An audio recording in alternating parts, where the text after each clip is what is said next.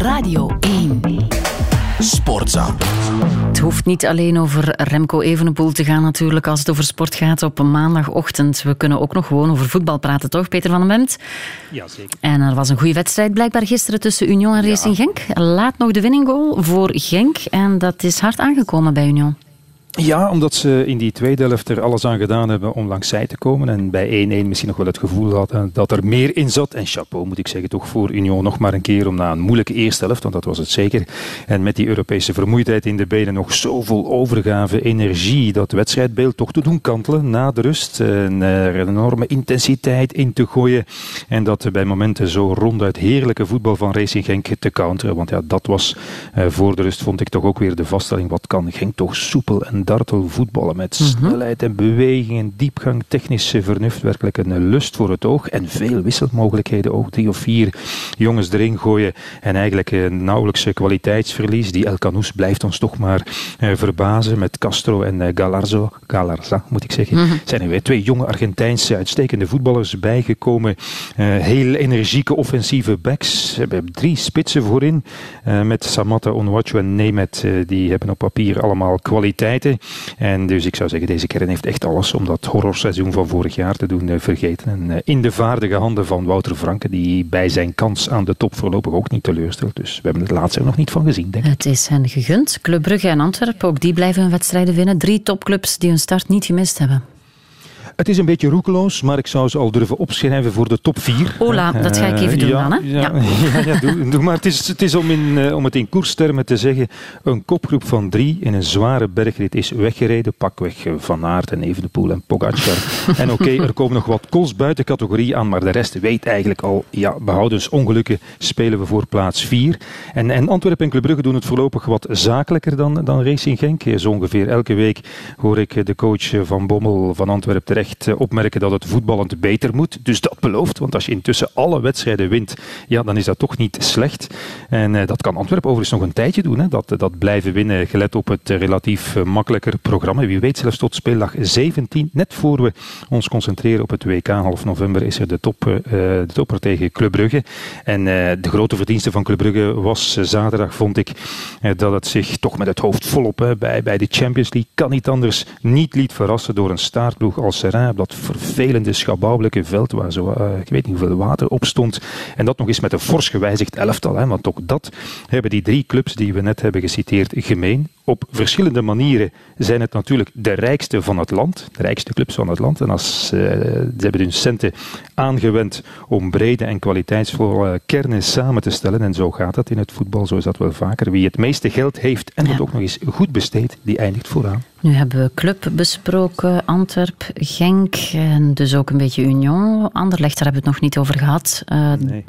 Daar gaat het niet goed. Anderlecht is een middenmotor geworden. Je hebt die niet in die top 4 geplaatst in Stärke war.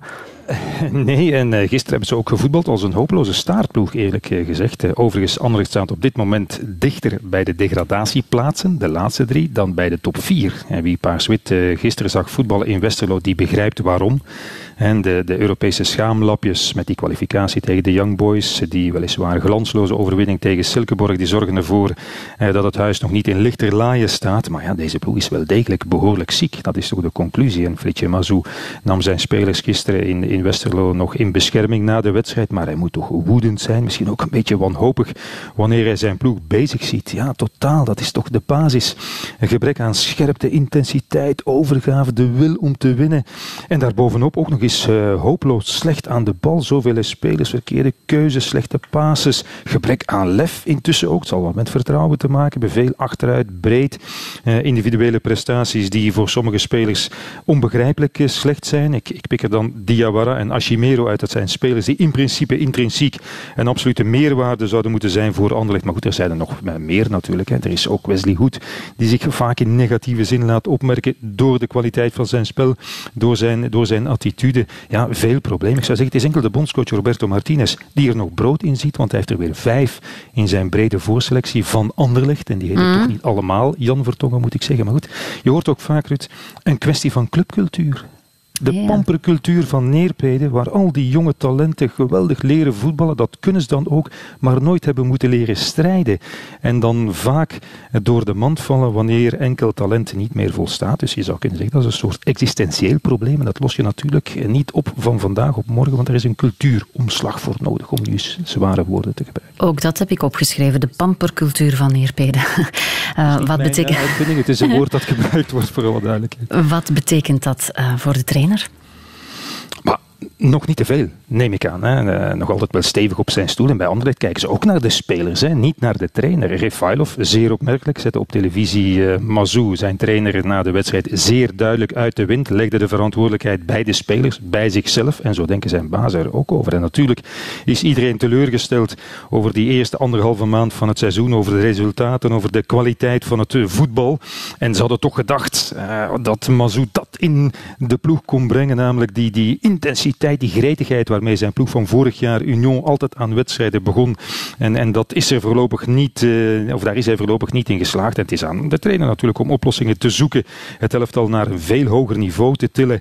En met nog een keer 10 op 24 ja, zullen de wetten van het voetbal onherroepelijk toch gaan spelen in de toekomst, denk ik. Uh, en, en Mazou was natuurlijk ook de nadrukkelijke keuze van de voorzitter, Van den Houten. Die zegt doorgaans niet zo gauw het vertrouwen op in, een, uh, in vakmannen die hun kwaliteiten al mm. hebben bewezen. En zo iemand is Felice Mazou toch alleen. Ja, het moet veel beter en toch redelijk dringend ook, denk ik.